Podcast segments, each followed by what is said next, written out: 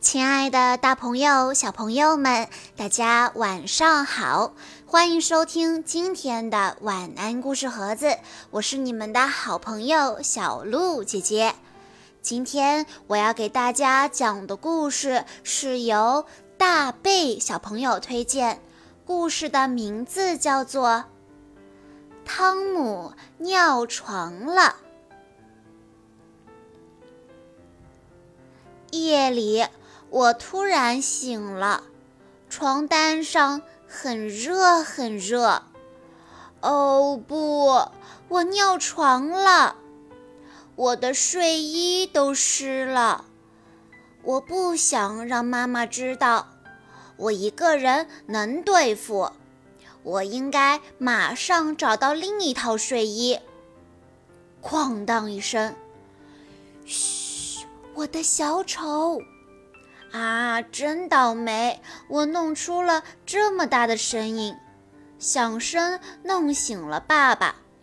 他好像没有生气。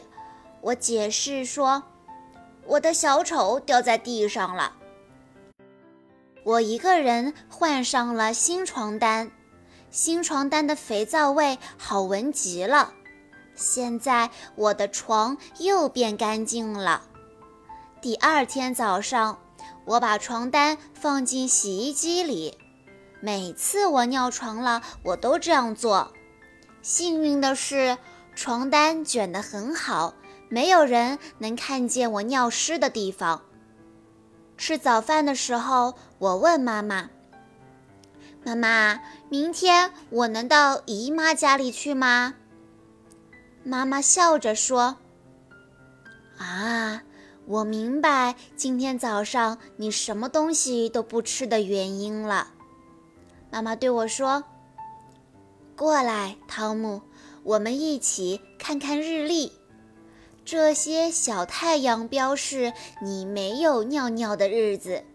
小太阳是不是越来越多了？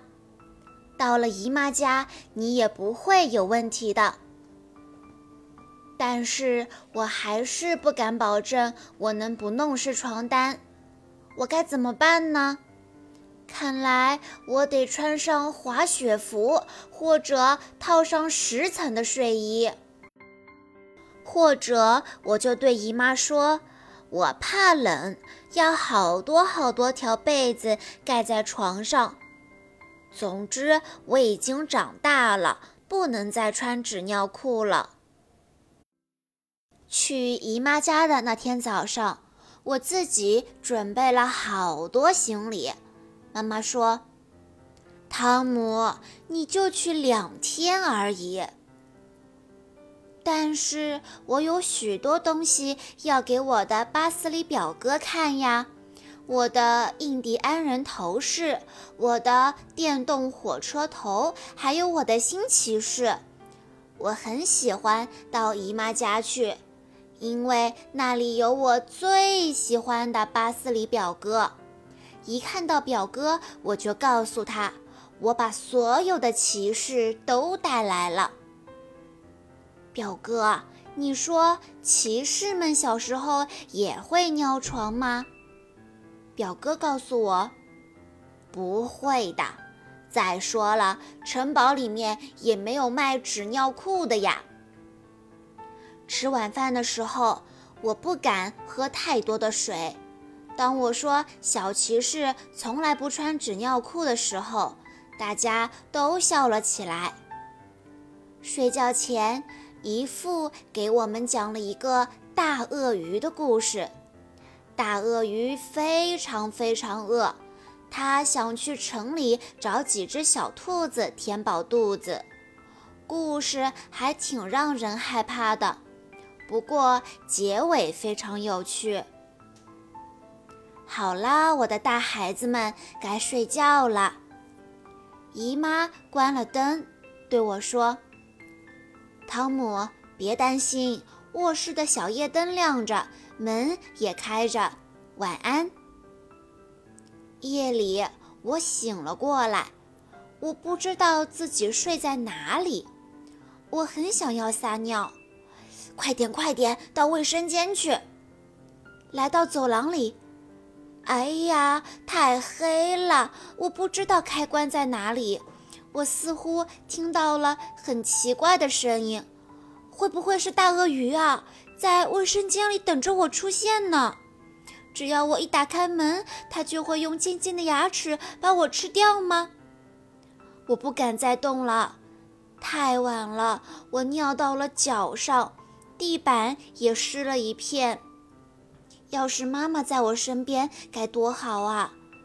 我哭了起来。姨妈被惊醒了。对不起啊，汤姆，我忘记在卫生间留小夜灯了。姨妈借给我的睡衣太大了，我都露不出手来。我们两个都笑了。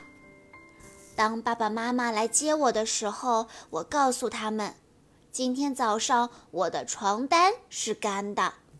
妈妈说，她真为我骄傲。在我的日历上，云彩消失了，只有太阳。